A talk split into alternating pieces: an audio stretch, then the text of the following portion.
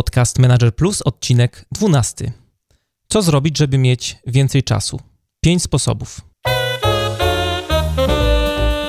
Dzień dobry, witam Was w 12 odcinku mojego podcastu Manager Plus. Ja się nazywam Mariusz Hrabko i w tej audycji opowiadam o tym, jak zwinnie zarządzać sobą i biznesem. Jeżeli chcecie, żeby coś zmieniło się w Waszym życiu i czujecie potrzebę ciągłego szlifowania swoich umiejętności, zapraszam do słuchania moich audycji.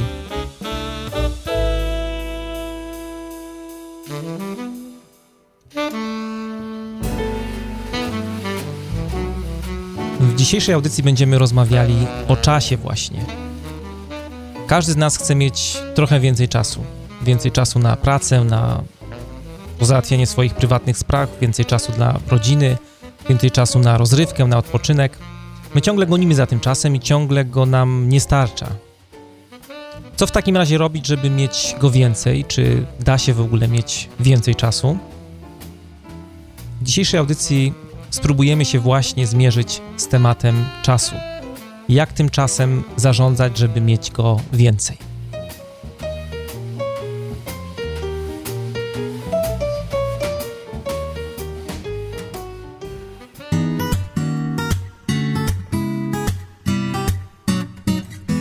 Poradnikowo.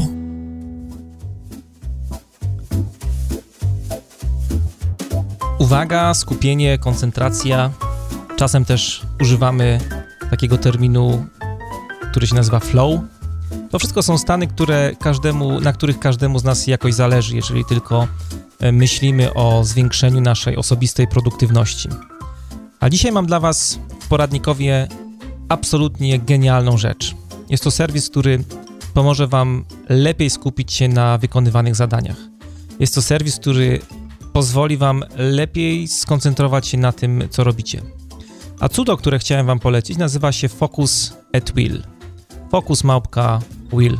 Można powiedzieć, że mm, jest to serwis, który można przetłumaczyć jako skup się na tym, co będziesz robił, skup się na tym, co, co masz do zrobienia. Focus at Will to streaming odpowiednich odpowiednio dobranych piosenek w sieci. To działa trochę tak jak e, Spotify. Różnica jednak polega na tym, że tutaj nie macie wpływu na to, jakiej muzyki słuchacie. Wszystkie playlisty, które są dla Was dostępne w, e, w tym serwisie, zostały przygotowane przez różnego rodzaju speców, którzy przy ich tworzeniu wzięli pod uwagę aktualne badania i prace naukowców, którzy specjalizują się właśnie w działaniu naszego mózgu, specjalizują się w koncentracji e, i tak zwanym biofeedbacku jakkolwiek to słowo nie brzmi.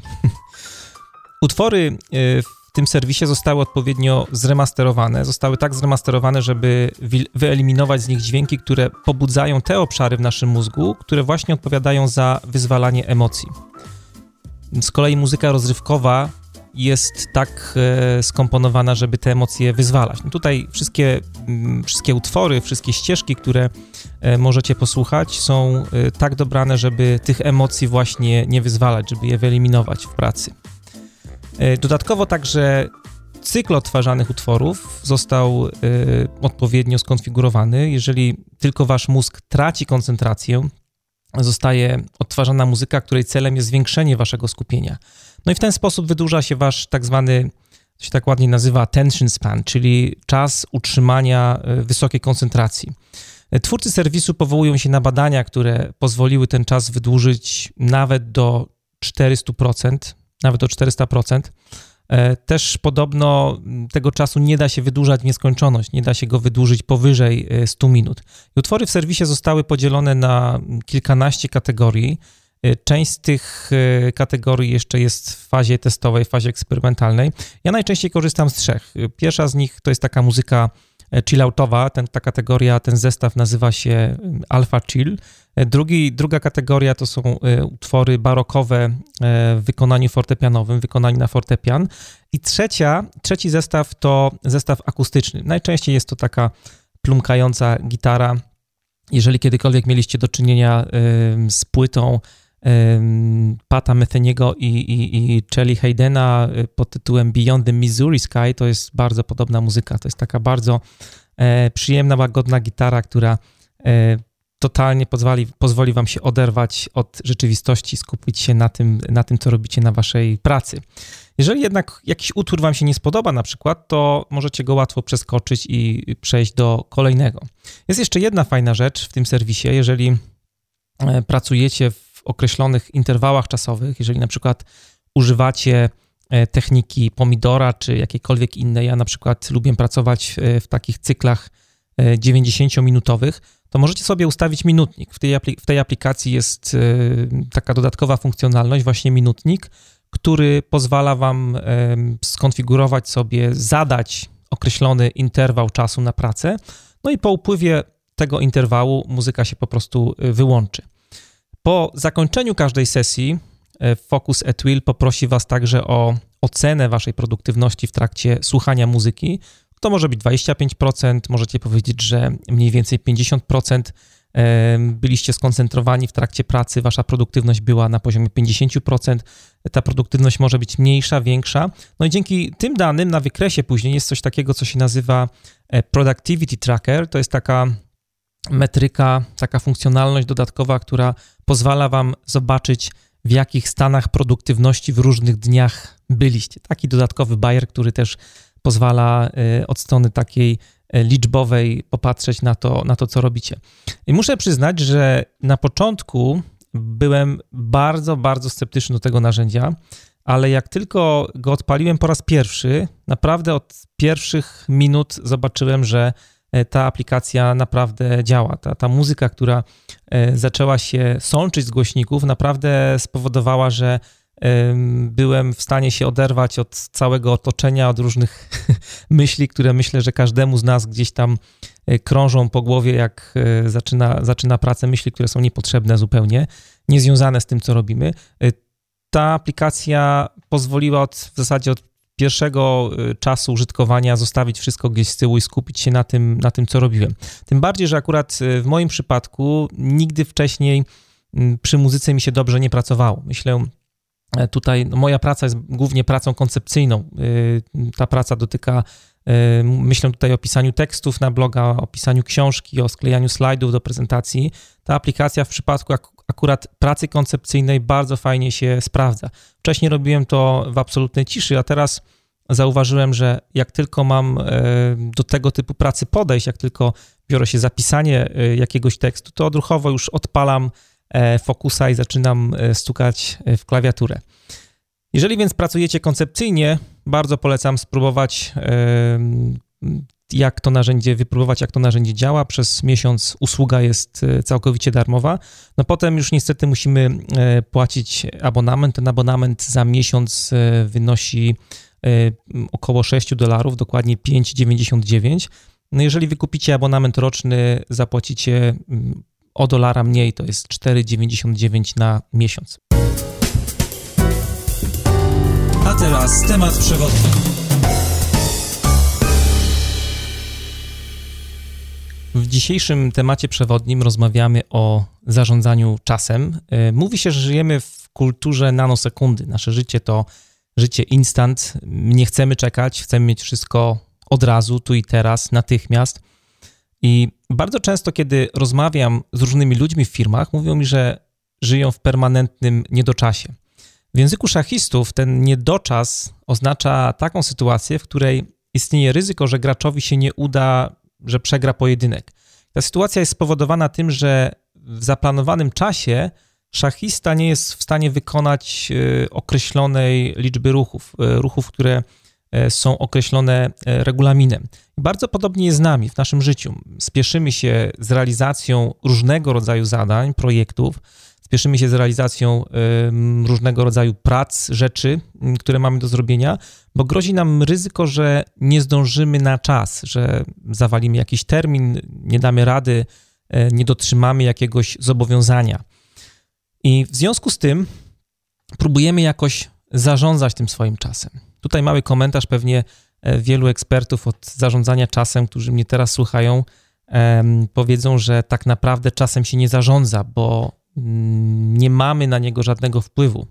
Czas jest i już, czas płynie sobie tak spokojnie, nieprzerwanie jak rzeka i mm, tak naprawdę nie mamy wpływu na to, jak ten czas płynie. Natomiast jedyną rzeczą, na którą mamy wpływ, jesteśmy my sami.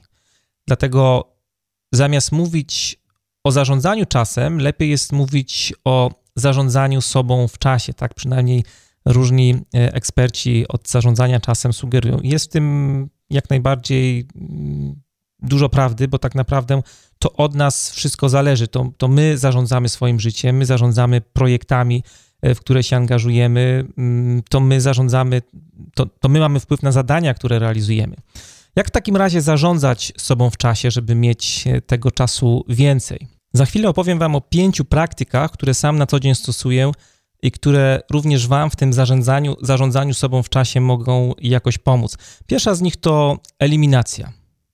E, pamiętam taki czas w moim życiu, kiedy wydawało mi się, że jak będę robił więcej, jak będę dokładał sobie roboty, e, jest jakaś szansa, że uda mi się kiedyś osiągnąć sukces w życiu. Innymi słowy, dbałem o to, żeby ciągle mieć co robić, żeby ciągle być zajętym. Jak ktoś mi o coś prosił, to, to nikomu nie odmawiałem, brałem e, na siebie wszystkie możliwe zlecenia i można powiedzieć, że w firmie byłem trochę takim wolontariuszem, tak, tak przynajmniej się czułem. Po prostu wydawało mi się, że tak trzeba i już.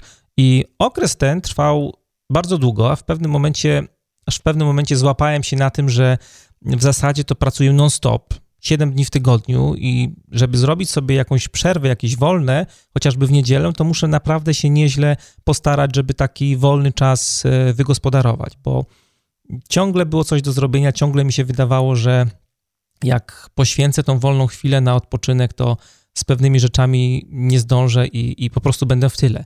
Jeżeli jesteście na takim etapie w swoim życiu lub e, nieuchronnie tam zmierzacie, do tego etapu zmierzacie, ta audycja jest dobrym pretekstem, dobrym momentem do tego, żeby wszystko sobie na nowo raz jeszcze poukładać i, i przemyśleć. Peter Drucker, którego sam bardzo lubię e, cytować, e, nazywany często jest też papieżem zarządzania. On powiedział kiedyś, że nie ma nic bardziej bezużytecznego niż efektywne robienie czegoś, co nie powinno być robione wcale. Nie ma nic bardziej bezużytecznego niż efektywne robienie czegoś, co nie powinno być robione wcale.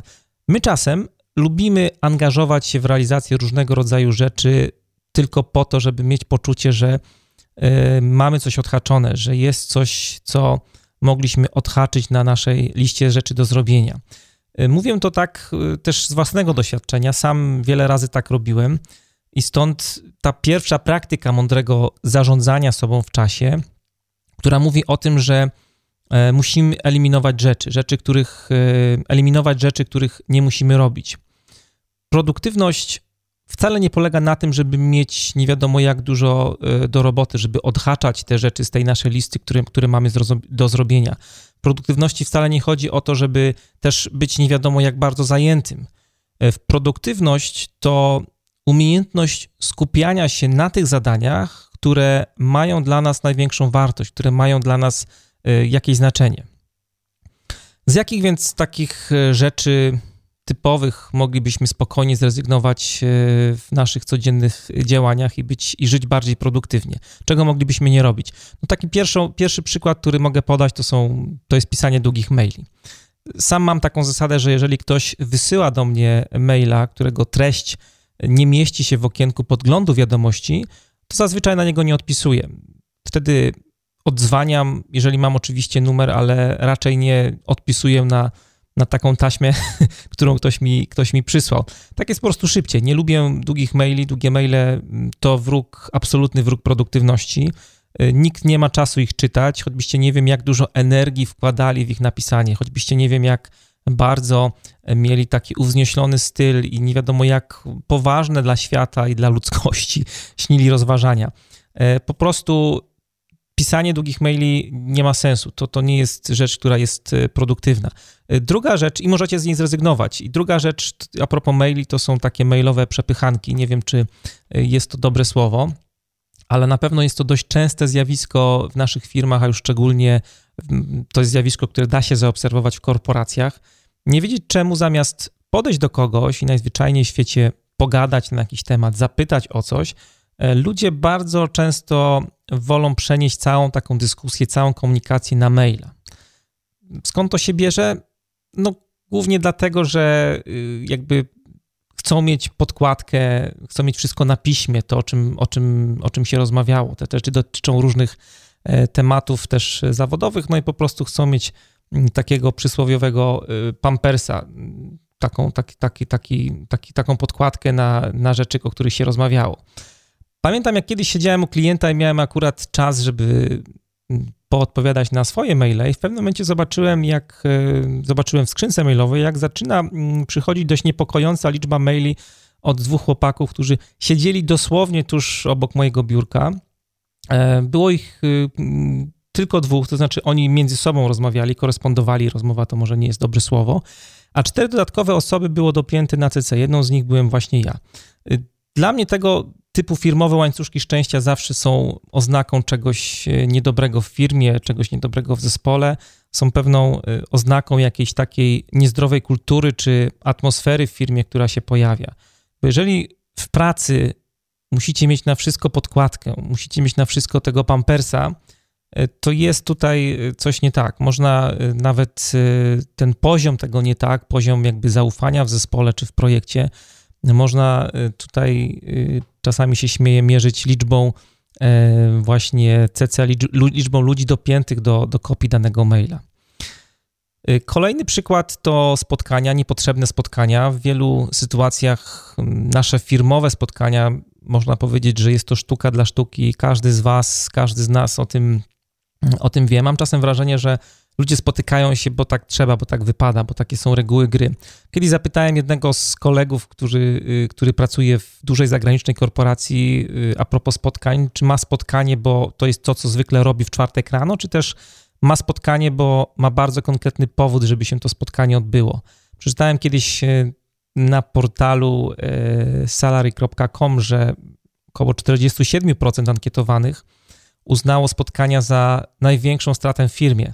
Ja myślę, że nie trzeba y, tutaj Wam przytaczać żadnych y, szczegółowych badań na ten temat, y, bo każdy z nas jakby, jakby empirycznie wie, że, że, że, że faktycznie tak jest. Ta liczba może być mniejsza lub większa, ale czujemy jakby jałowość wielu spotkań firmowych, wielu spotkań, zwłaszcza spotkań korporacyjnych, i jest to jeden, spotkania są jednym z największych wrogów naszej, y, naszej osobistej produktywności. Mogę też jeszcze wspomnieć o takiej jednej rzeczy, która przyszła mi do głowy, to są też, moglibyśmy ją nazwać jako paraliż decyzyjny. Też y, nazwa jest jaka jest, ale y, chodzi mi tutaj o takie sytuacje, kiedy w gruncie rzeczy podjęliśmy już jakąś decyzję, tak naprawdę, naprawdę wiemy, co będziemy robić, ale na wszelki wypadek tej decyzji tak do końca nie podejmujemy. Czekamy sobie do jutra, przeciągamy o 1-2 dni, e, bo chcemy to jeszcze przemyśleć, tak przynajmniej sobie tą sytuację tłumaczymy. I to też jest duża strata czasu. Jeżeli wiecie, co chcecie zrobić, nie czekajcie do jutra. Jeżeli wiecie, jaką decyzję podjąć, podejmijcie ją, ją teraz. Każde odwlekanie czy próba przemyślenia, tłumaczenia sobie, że potrzebujemy jeszcze dodatkowy dzień na y, przemyślenie czegoś, mm, wymyślenie, jak odpowiedzieć komuś na maila, na przykład, jaką decyzję podjąć w danym temacie, mm, to też jest, y, to też jest y, strata czasu. Paraliż decyzyjny też można spokojnie wyeliminować i da się z tym żyć. Eliminowanie zadań w dużym stopniu wiąże się z umiejętnością mówienia nie. W moim przypadku wypracowanie nawyku odmawiania było chyba jedną z takich najtrudniejszych rzeczy, jakiej musiałem nauczyć się, zwłaszcza wtedy, kiedy zacząłem pracować na własną rękę jako e, tak zwany solo przedsiębiorca, kiedy zacząłem pisać bloga, kiedy zacząłem się angażować w różnego rodzaju projekty.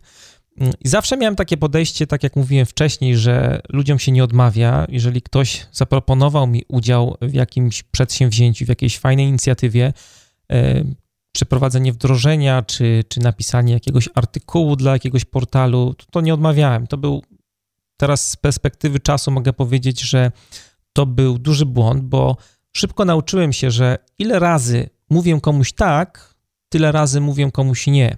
I w moim przypadku zazwyczaj mówiłem nie rodzinie, znajomym, fajnym rzeczom, które się wokół mnie działy, a nie były związane z pracą. Powtórzę to jeszcze raz. Ile razy mówicie komuś tak, jednocześnie tyle razy mówicie komuś nie. I tak, to, tak już jest. Taki jest mm, ostateczny rozrachunek tutaj. To jest gra o sumie zerowej. Żeby coś mieć, trzeba komuś coś zabrać. Mówiąc tak, na przykład mojej audycji podcastowi Manager Plus, jednocześnie mówicie nie wielu innym rzeczom, które w tym czasie moglibyście zrobić. Eliminowanie to świadome decydowanie o tym, komu możecie poświęcić swój czas, a komu nie. To eliminowanie jest y, przede wszystkim kwestią wyboru. Życie produktywne to ciągłe zadawanie sobie pytania, czy ja mogę obejść się bez tego lub y, innego zadania, bez tej czy innej rzeczy, którą, którą chciałbym zrobić? Czy mój, się, czy mój świat się wtedy, y, wtedy nie zawali?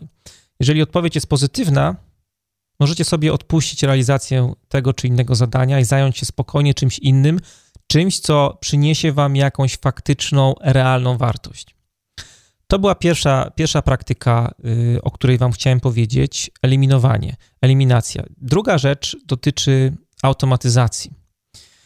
Trochę mi zajęło, zanim doceniłem przydatność różnego rodzaju narzędzi, za pomocą których pewne czynności mógłbym y, czy robić, czy, czy, czy robię po prostu szybciej już teraz. Przez długi czas wszystko robiłem sam, wszystko robiłem ręcznie, bez żadno, żadnego dodatkowego wsparcia z zewnątrz setki razy powtarzałem jakąś czynność, którą spokojnie mógłbym y, zautomatyzować. Powód był prosty. Myślę, że tak jak w wielu przypadkach też y, u Was chodzi o pieniądze, chodzi o, chodzi o kasę. Narzędzia, mimo że bardzo ułatwiają robienie pewnych rzeczy, to jednak kosztują. I na początku nowej działalności po prostu nie chciałem inwestować w rzeczy, które mogłem robić sam, tak jakoś sobie to, założy, y, tak jakoś sobie to założyłem. E, ale myślę też, że oprócz pieniędzy, drugim powodem e, był także czas, którego zawsze mi brakowało. Czas na nauczenie się tej czy innej aplikacji, bo to nie jest tylko jedno narzędzie, które możecie zastosować, czy które zacząłem stosować, ale które stosuję, ale tych narzędzi jest czasami bardzo dużo i każde, każde wejście w nowy temat też wiąże się z poświęceniem jakiegoś E, wysiłku, żeby ten, to narzędzie opanować. W związku z tym robiłem wszystko sam. I tu jest, muszę wam powiedzieć, pewien paradoks. Robiłem wszystko sam, bo chciałem zaoszczędzić trochę czasu na uczenie się tych nowych rzeczy, a jednocześnie tego czasu wcale aż tak dużo nie miałem, bo zżerały mi go wszystkie moje czynności, które ręcznie musiałem e, samodzielnie powtarzać. Dzisiaj jest zupełnie inaczej, ale mam też e, wrażenie, że z kolei przesadzam w drugą stronę E, wyznaję zasadę, że na wszystko znajdzie się jakaś aplikacja. Tak jak niektórzy mówią, że na wszystko znajdzie się jakiś paragraf, paragraf. Jeżeli się nie znajdzie, to się na pewno napisze. Ale tak całkiem serio, dzięki stosowaniu kilku prostych aplikacji, e, zobaczyłem, jak e, dużo cennego czasu można zaoszczędzić. Tutaj podam Wam kilka przykładów. Pierwszy z nich dotyczy zarządzania i monitorowania kanałów społecznościowych.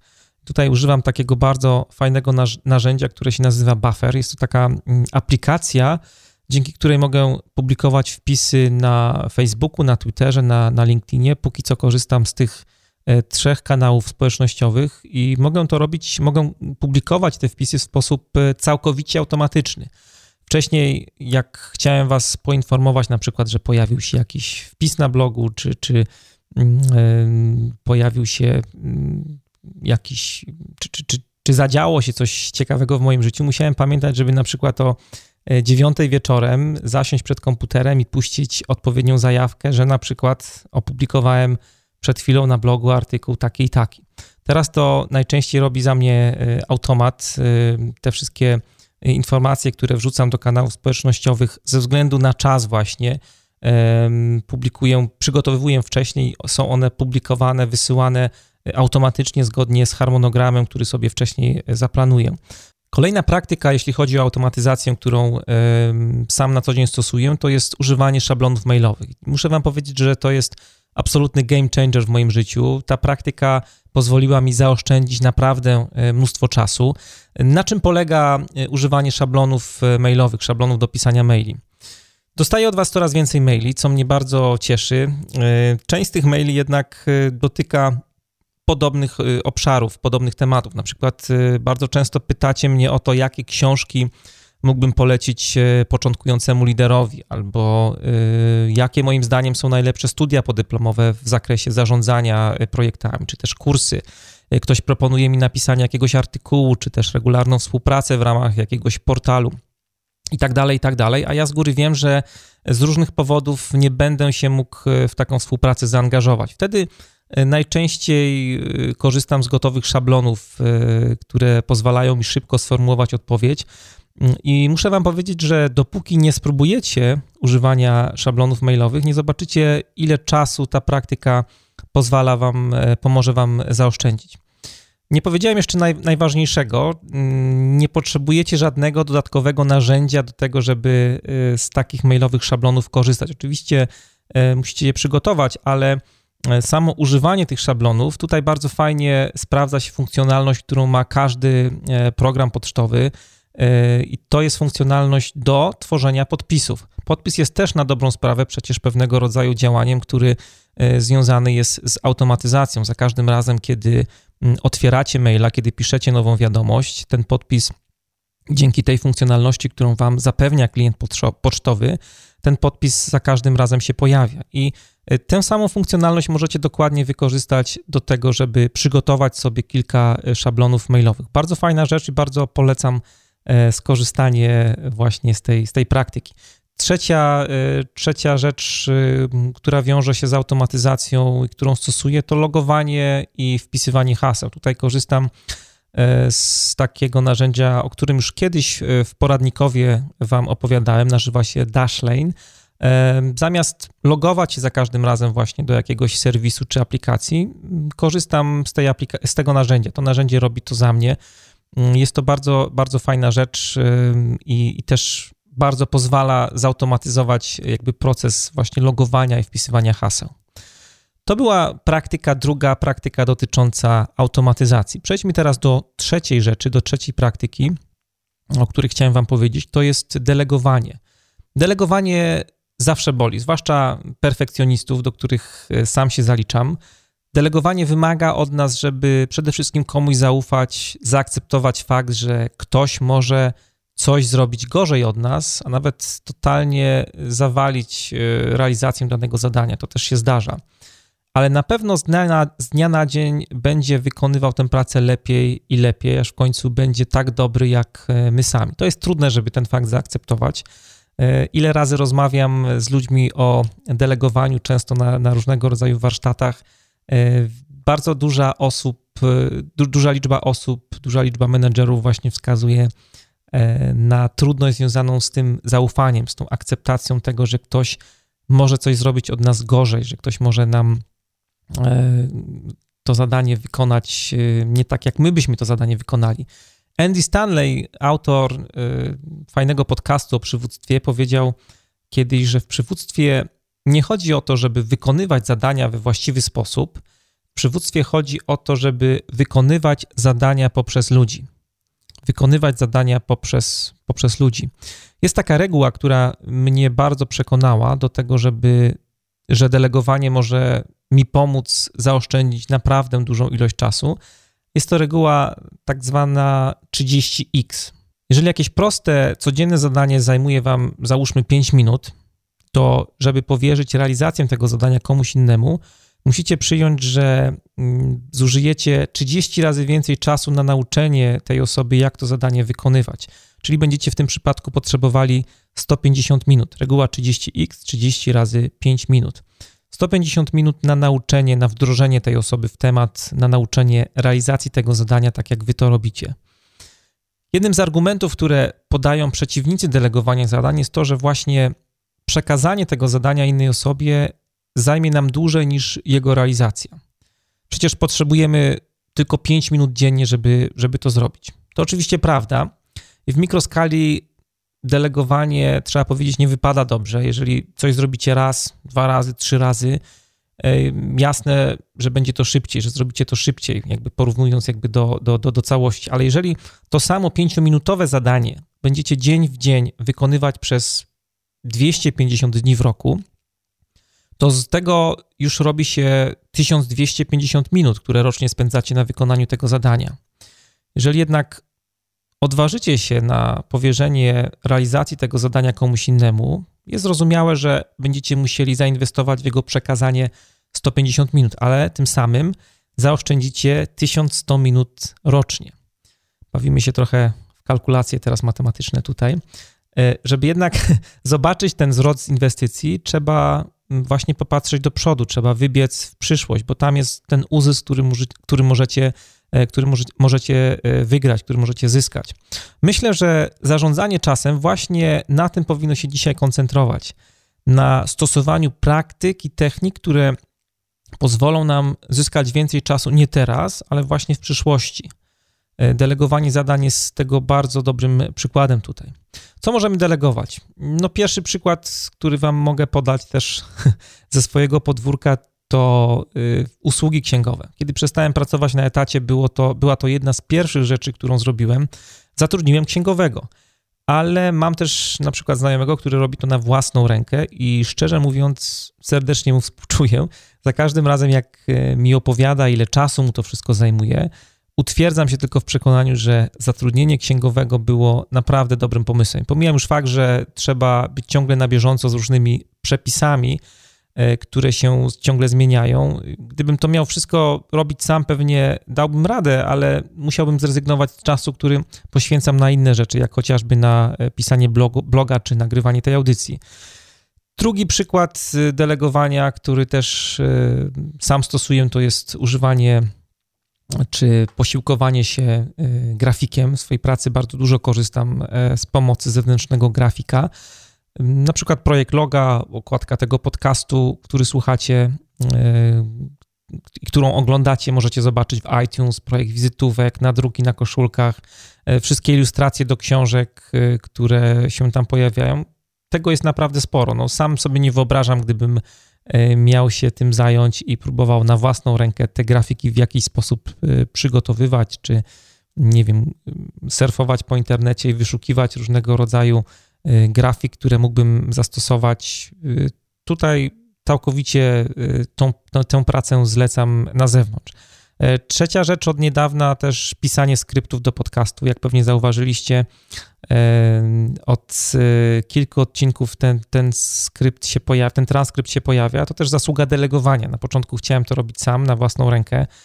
Miałem nawet kilka podejść do tego tematu, no ale poległem. Gdybym się miał tym mm, zająć, oprócz montowania odcinków, oprócz przygotowywania wpisów e, związanych z odcinkami. Na pewno taki jeden podcast, jeden odcinek podcastu zająłby mi e, dobrych kilka dni. Teraz mam osobę, która wiem, że robi to profesjonalnie e, i wiem też, że w ten sposób mam więcej czasu na, na inne rzeczy.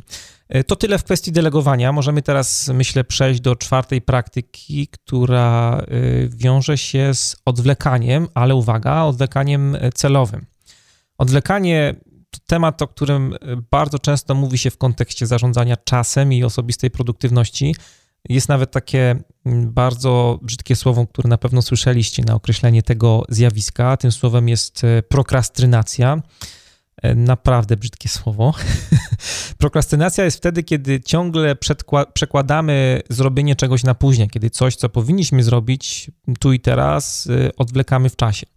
W moim przypadku, na przykład, dzięki prokrastynacji mam świetnie posprzątaną kuchnię w domu, bo jest czwartek na przykład i powinienem napisać, wiem, że powinienem napisać jakiś tekst na bloga e, i nagle łapię się na tym, że wyciągam z szafy odkurzacz i zaczynam, e, zaczynam odkurzać, zaczynam sprzątać kuchnię, zaczynam sprzątać dom.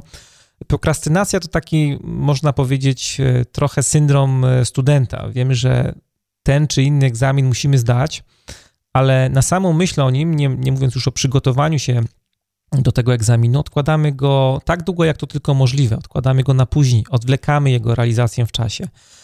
Prokrastynacja nie jest wcale dobrym zjawiskiem, jest zjawiskiem w pewnym sensie też można powiedzieć patologicznym, bo i tak przecież wcześniej czy później musimy to coś zrobić. Bez względu na to, jak długo będziemy czekać, yy, te rzeczy muszą być wcześniej czy później zrealizowane. Na przykład yy, musimy zapłacić rachunki, czy musimy zapłacić E, ratę kredytową. Bardzo narzekam oczywiście tutaj na prokrastynację, ale warto też e, sobie uzmysłowić, że odwlekanie nie zawsze jest czymś złym. E, są takie sytuacje, kiedy można mówić, czy nawet odwlekanie może mieć wydźwięk pozytywny, może być czym, czymś dobrym, czymś pożądanym. Pamiętam, jak czas, kiedy byłem w podstawówce i regularnie E, jeździłem z dziadkiem na, na ryby praktycznie co niedziela. wybieraliśmy się na takie wspólne wędkowanie. Wstawaliśmy zawsze około czwartej rano, pakowali wędki, wsiadali na rowery, żeby o piątej już czasami wcześniej nawet być na łowisku. No a o 11 w południe byliśmy już z powrotem, wracaliśmy z tej porannej, można powiedzieć, przygody. I na początku trochę się wkurzałem na dziadka, czemu, czemu zawsze tak rano jeździmy, a nie na przykład o 11 czy, czy 12. Dziadek odpowiadał zawsze y, z dużym niesmakiem, no bo w południe przecież ryby nie biorą. To było dla niego oczywiste, dla mnie na początku niekoniecznie. I dokładnie tak samo jest z naszą produktywnością i zarządzaniem czasem. W produktywności nie chodzi tylko o to, co robicie, ale także kiedy to robicie. Y, odpowiedni timing, y, wyczucie czasu jest y, naprawdę bardzo, bardzo istotne tutaj, bo ryby biorą tylko rano albo wieczorem. Ryby nie biorą w południe. To wyczucie czasu, kiedy rozstawić wędki jest tutaj szalenie, szalenie pomocne i potrzebne. Jeżeli świadomie odwlekacie zrobienie czegoś, bo teraz nie jest właściwy moment, to nie ma w tym nic złego. Taka świadoma prokrastynacja, taka celowa prokrastynacja jest y, czymś dobrym i może mieć y, pozytywne skutki y, w naszym zarządzaniu czasem i w pracy i w usprawnianiu naszej produktywności. No, inna rzecz, że wtedy to nie jest prokrastynacja też, to prokrastynacja nie jest dobrym słowem. Można powiedzieć, że tutaj bardziej chodzi o bycie cierpliwym, że cierpliwość jest takim synonimem tej, tej celowej prokrastynacji, celowego odwlekania. Jeżeli jednak y, odwlekacie zrobienie czegoś, co powinniście zrobić tu i teraz, to jak najbardziej jest to złe. I wtedy y, mówimy o y, prokrastynacji. Wiesz, że powinieneś zadzwonić na przykład do klienta, ale odkładasz ten telefon na później i na później, to to jest prokrastynacja. Wiesz na przykład, że powinieneś napisać i wysłać tego maila, ale z tym ciągle zwlekasz, odkładasz to z godziny na godzinę, to też jest prokrastynacja wiesz, że na przykład powinieneś odbyć trudną rozmowę ze swoim szefem, robisz wszystko, co możesz, żeby jej uniknąć i też odwlec w czasie, to też jest y, prokrastynacja w tym wypadku. E, w odróżnieniu od tego odwlekania, od prokrastynacji, to, to celowe odwlekanie polega na tym, że w zasadzie czekacie do ostatniej chwili ze zrobieniem czegoś. Celowo przeciągacie realizację zadań. E, w pewnym sensie gracie na zwłokę e, w wykonywaniu danego zadania. Możecie, no, no dobrze, można zapytać też, y, po co to wszystko robimy, bo odpowiedź tutaj jest w zasadzie prosta. Żyjemy w bardzo szybko zmieniającym się świecie. Każdego dnia doświadczamy zmian, których nie zawsze jesteśmy w stanie przewidzieć. Nasim Taleb, który mi tutaj przychodzi teraz na myśl, filozof, teoretyk rynku, nazywa takie zmiany czarnymi łabędziami. To są takie zdarzenia, Czarny Łabędź to takie zdarzenie, które wykracza poza horyzont naszych oczekiwań. Nic nie wskazuje na to, że może się pojawić, że to wydarzenie może się pojawić. Ostatnio bardzo mocno odczułem takiego czarnego łabędzia, kiedy wracałem z warsztatów od klienta do Krakowa i niestety mój samolot był opóźniony.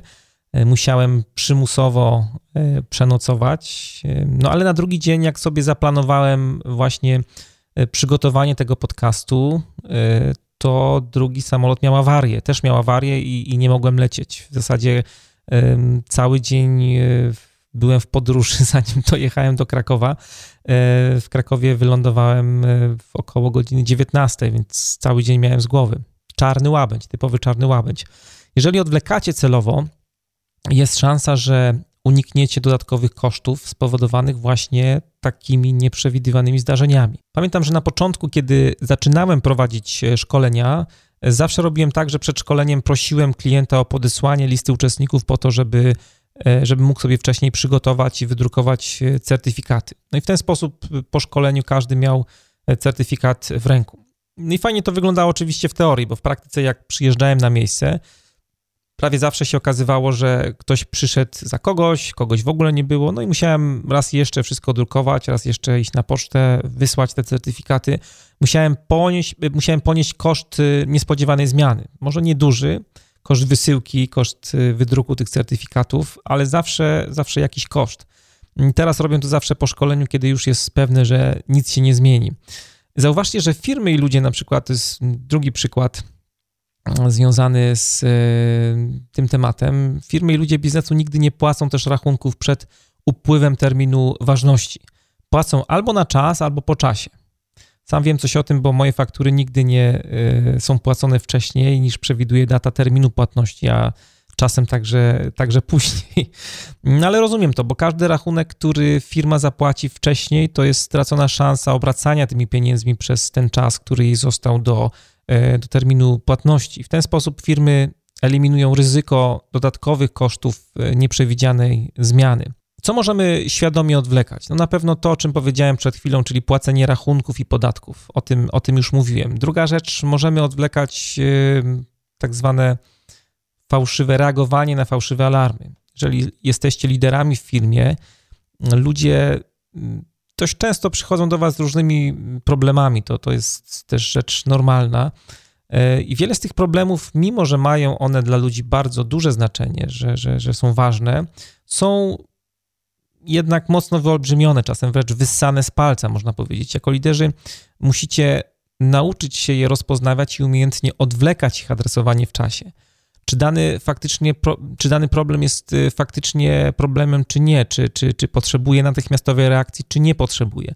Perspektywa lidera jest y, tutaj zawsze szersza, musicie y, ogarniać szerszy kontekst po prostu. Kolejna rzecz związana też tutaj z celowym odwlekaniem to wydawanie dużych pieniędzy. Na przykład, nie wiem, kupujecie mieszkanie albo nowy samochód. Tego typu decyzje są bardzo mocno narażone na koszty właśnie nieprzewidywalnej zmiany. Mój znajomy kupował ostatnio samochód z salonu, był tak napalony na zakup tego auta, że kupił go prawie po dwóch wizytach w tym salonie. Auto kupił w czerwcu, a w lipcu wszedł już nowy model. Do dzisiaj e, pluje sobie w brodę, że, że chwilkę nie poczekał, bo by właśnie jeździł tym nowym modelem. Bardzo dużym przyjacielem celowego odwlekania jest praktyka, którą obiegowo określa się jako tak zwany batching. Mm, po polsku można by powiedzieć, że to takie pudełkowanie zadań. Nie wiem, czy to jest dobre tłumaczenie, ale mniej więcej oddaje sens tego słowa. Batching to pudełkowanie zadań, e, zadań, które są właśnie ze sobą jakoś e, powiązane. Termin, sam termin batching pochodzi ze świata produkcji, tak zwany batch production i to jest taka, takie zjawisko, taka sytuacja, która oznacza, że jeżeli produkujecie jakieś rzeczy masowo, jest to tańsze niż gdybyście każdą z tych rzeczy mieli wytworzyć pojedynczo. Możecie sobie pomyśleć na przykład y, o samochodach. Zawsze jest taniej wyprodukować samochód, który ma swoją linię produkcyjną, niż na przykład E, takiego Rolls-Royce'a, gdzie każda sztuka samochodu jest e, robiona ręcznie. No i podobnie jest mm, też z produkcją śrubek, guzików i wszelkich tego typu, typu rzeczy. Taka pojedyncza produkcja się nie opłaca, dużo taniej jest, dużo tańsze jest wytworzenie śrubek w takiej produkcji masowej. Batch production. E, u mnie batching polega między innymi na tym, że na przykład e, sprawdzam i odpisuję e, na maile tylko dwa razy dziennie, zamiast tak jak wiele osób robi. Sam też tak robiłem przez, przez wiele lat, zamiast reagować na bieżąco. Całe to podejście, jakbyście chcieli poczytać na ten temat, opisałem na, w jednym oddzielnym wpisie na blogu, który też podlinkuję w materiałach do tej audycji. Jeśli chodzi o batching, to też podobnie jest z telefonami, kiedy w ciągu dnia mam kilka telefonów do wykonania. Zawsze staram się je zgrupować i wykonywać w określonym czasie, w określonym okienku czasowym, e, który sobie wcześniej wyznaczam, bo no nie ma nic bardziej frustrującego jak ciągłe odrywanie się na przykład co godzinę i mm, e, tylko po to, żeby, żeby zadzwonić, żeby zareagować na, na, na jakiś telefon czy, jaką, czy na jakąś wiadomość głosową, którą e, otrzymujecie. Inny przykład to wycieczki na pocztę. To też y, pewnie dla wielu osób jest oczywiste, ale no nie biegam z każdym rachunkiem, certyfikatem, książką, którą mam komuś wysłać. Y, nie biegam indywidualnie, tylko ograniczam to do wyjścia raz, nawet dwa razy mm, czasem w tygodniu. Po prostu idę z pocztą i y, cały ten, całe to pudełko do wysłania zabieram ze sobą i to robię w jednym też wyznaczonym czasie nie biegam z każdym listem, z każdą paczką oddzielnie na, na pocztę. Piąta praktyka to, y, to koncentracja. Z tego odwlekania celowego przechodzimy teraz do skupiania się na e, realizacji zadań. E, to skupienie się na czymś, mam tutaj na myśli skupienie się na czymś, co jest, co jest ważne, co ma duże znaczenie dla Was. Paradoksalnie można powiedzieć, że do tej praktyki doprowadzają nas wszystkie pozostałe, o których wspominałem. Praktyka eliminowania, praktyka y, automatyzacji, delegowania, y, świadomej prokrastynacji, one wszystkie trochę tak działają jak takie, jak takie checkpointy, przez które przechodzą, czy powinny przechodzić wasze zadania, aż trafią do tego e, momentu finalnego, czyli do tej piątej praktyki, do e, koncentracji. Jeżeli macie na przykład jakieś zadanie do zrobienia, to w pierwszej kolejności powinniście się zastanowić, czy faktycznie musicie go zrealizować. Jeżeli tak, to zastanawiacie się, czy da się go jakoś zautomatyzować. Jeżeli da się, no to go automatyzujecie. Jeżeli się nie da, no to go to robicie wszystko, żeby go zdelegować. Jeżeli jednak nie da się go zlecić komuś innemu, no to próbujecie y, to zadanie odłożyć jakoś na później. Zastanawiacie się, czy, czy nie można by go odłożyć na później. Jeżeli da się odłożyć na później, no to też celowo odwlekacie realizację y, tego zadania. Jeżeli nie da się odłożyć na później, jeżeli nie da się tutaj świadomie prokrastynować, to nie pozostaje nic innego, jak tym zadaniem się zająć. I to jest właśnie piąta praktyka, czyli, czyli koncentracja. Do tej piątej praktyki e, zadanie dochodzi przez poszczególne bramki, przez poszczególne checkpointy. E, jeżeli już się nic nie da zrobić, jeżeli nie da się tego zadania wyeliminować, jeżeli nie da się go zautomatyzować, jeżeli nie da się go zdelegować, jeżeli nie da się tego zadania przesunąć w czasie, realizacji tego zadania przesunąć w czasie, no to nie pozostaje nam nic innego. Jest to, jest to świetny sygnał do tego, żeby tym e, zadaniem się zająć. Skupienie się na zrobieniu tego, co w danej chwili e, muszę zrobić, to jest właśnie piąta praktyka. I tym się, e, i tym się w piątej praktyce zajmujemy, zadaniem, które jest do zrealizowania tu i teraz. I tutaj właśnie na tym, w tej piątej praktyce pojawia się magiczne słowo priorytet. Priorytet oznacza, że coś jest przed wszystkim innym. Jest najważniejsze w danym momencie. Ma pierwszeństwo przed każdym innym zadaniem, które mamy w danym momencie do, do zrobienia. Y, jeżeli już podejmujecie taką decyzję, że w danym momencie zajmujecie się tym konkretnym zadaniem, to to jest właśnie wasz priorytet. Na pytanie o priorytety ludzie bardzo często odpowiadają, że priorytetem jest dla nich rodzina, sukces, praca, wiara. W zasadzie tych priorytetów w ich oczach jest, jest bardzo dużo. Natomiast y, ważne jest tutaj to, żeby ten priorytet dobrze roz, rozumieć, żeby, żeby go dobrze postrzegać, yy, bo priorytetem jest to tak naprawdę, co aktualnie robicie i nic innego, co robicie w danym momencie. Jeżeli oglądacie na przykład serial Peaky Blinders na laptopie, y, to to jest wasz priorytet. Jeżeli gracie w Angry Birds na telefonie, to to jest wasz priorytet. Tak samo jest z odpowiadaniem na maile, czy, czy ćwiczeniem jogi, czy, czy słuchaniem właśnie tego podcastu. Jeżeli tylko to robicie, to to jest wasz priorytet. Czynność, która e, dzięki waszej świadomej decyzji e, zyskała pierwsze miejsce przed innymi. Tak, e, tak należy rozumieć właśnie priorytety w życiu, w, w jakby w, też w zarządzaniu czasem, czy w myśleniu o produktywności. Dopóty, dopóki zajmujecie się swoim priorytetem, wszystko inne jest nieważne. Wszystko inne jest tylko, można powiedzieć, taką przeszkadzajką, E, zakłóceniem odbioru, bo priorytet w danym czasie jest, jest tylko jeden, nie ma wielu priorytetów, które musicie zrealizować. I to prowadzi do fundamentalnego pytania, które musicie sobie zadać, mm, szczególnie wtedy, kiedy e, przystępujecie do realizacji jakiegoś zadania. Czy to, co robię, ma faktycznie dla mnie jakieś znaczenie? E, czy to jest coś, co pozwala mi maksymalnie wykorzystać mój czas? Jeżeli nie, jest tylko zakłóceniem, jest tylko przeszkadzajką, pokusą, jakimś naciskiem e, czy prośbą ze strony kogoś innego. To może być tysiąc różnych rzeczy, ale z pewnością nie jest to, nie jest to wasz priorytet. My bardzo często priorytetyzujemy rzeczy, które nie mają dla nas e, kompletnego znaczenia. Boimy się, że kogoś zawiedziemy, e, nie pozwalamy, żeby ktoś myślał, że się, na nim, że się nim nie przejmujemy, pozwalamy w związku z tym, żeby do nas dzwonił 7 dni w tygodniu, 24 godziny na dobę, nie chcemy, żeby ktoś uważał, uważał nas za jakichś słabe uszy, więc bierzemy na siebie wszystko, co się da, więcej niż możemy zrobić. Y, nie chcemy, żeby ktoś myślał, że jesteśmy uparci, dlatego zgadzamy się na decyzje, o których z góry wiemy, że są złe i których sami byśmy nie podjęli, i tak dalej, i tak dalej. Ta, ta lista, ta litania tutaj może być e, bardzo długa, ale prawda jest taka, że żeby dbać o innych ludzi, musicie najpierw e, umieć zadbać e, o siebie.